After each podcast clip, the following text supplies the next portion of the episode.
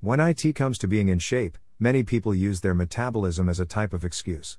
I can't gain slash lose weight because my metabolism is too fast slash slow.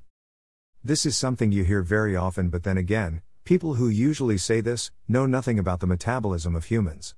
In this article, we'll tell you what your metabolism is and how different types of training affect it. What is the metabolism, really?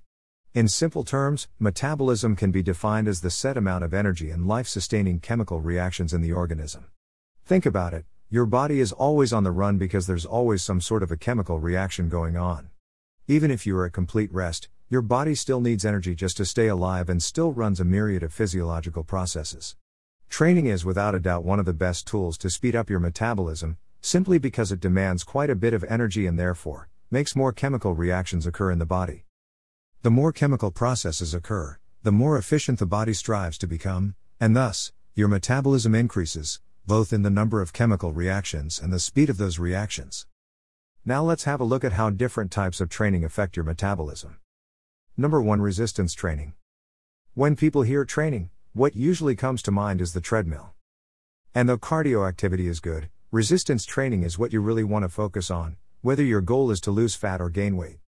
Resistance training activates your fast twitch muscle fibers and primarily leads to progress in terms of strength, muscle tone, and strength endurance.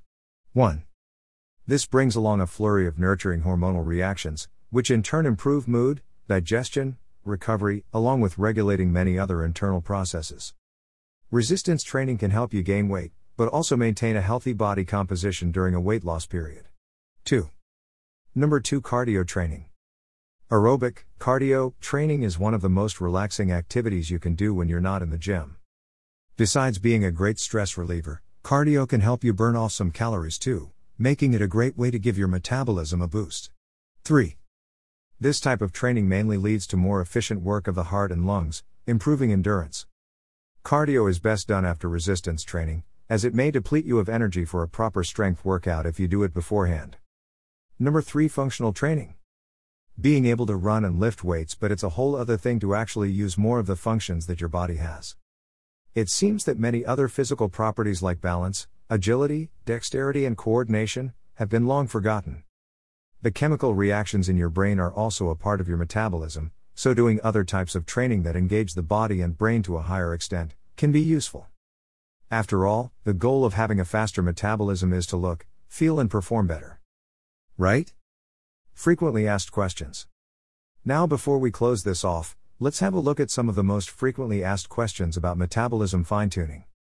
Number 1 What else can I do for my metabolism?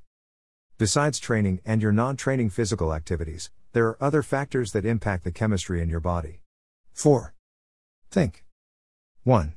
Food. 2. Drinks. 3. Medication. 4. Toxic habits, smoking, drinking. 5. Environment. 6. Stress levels.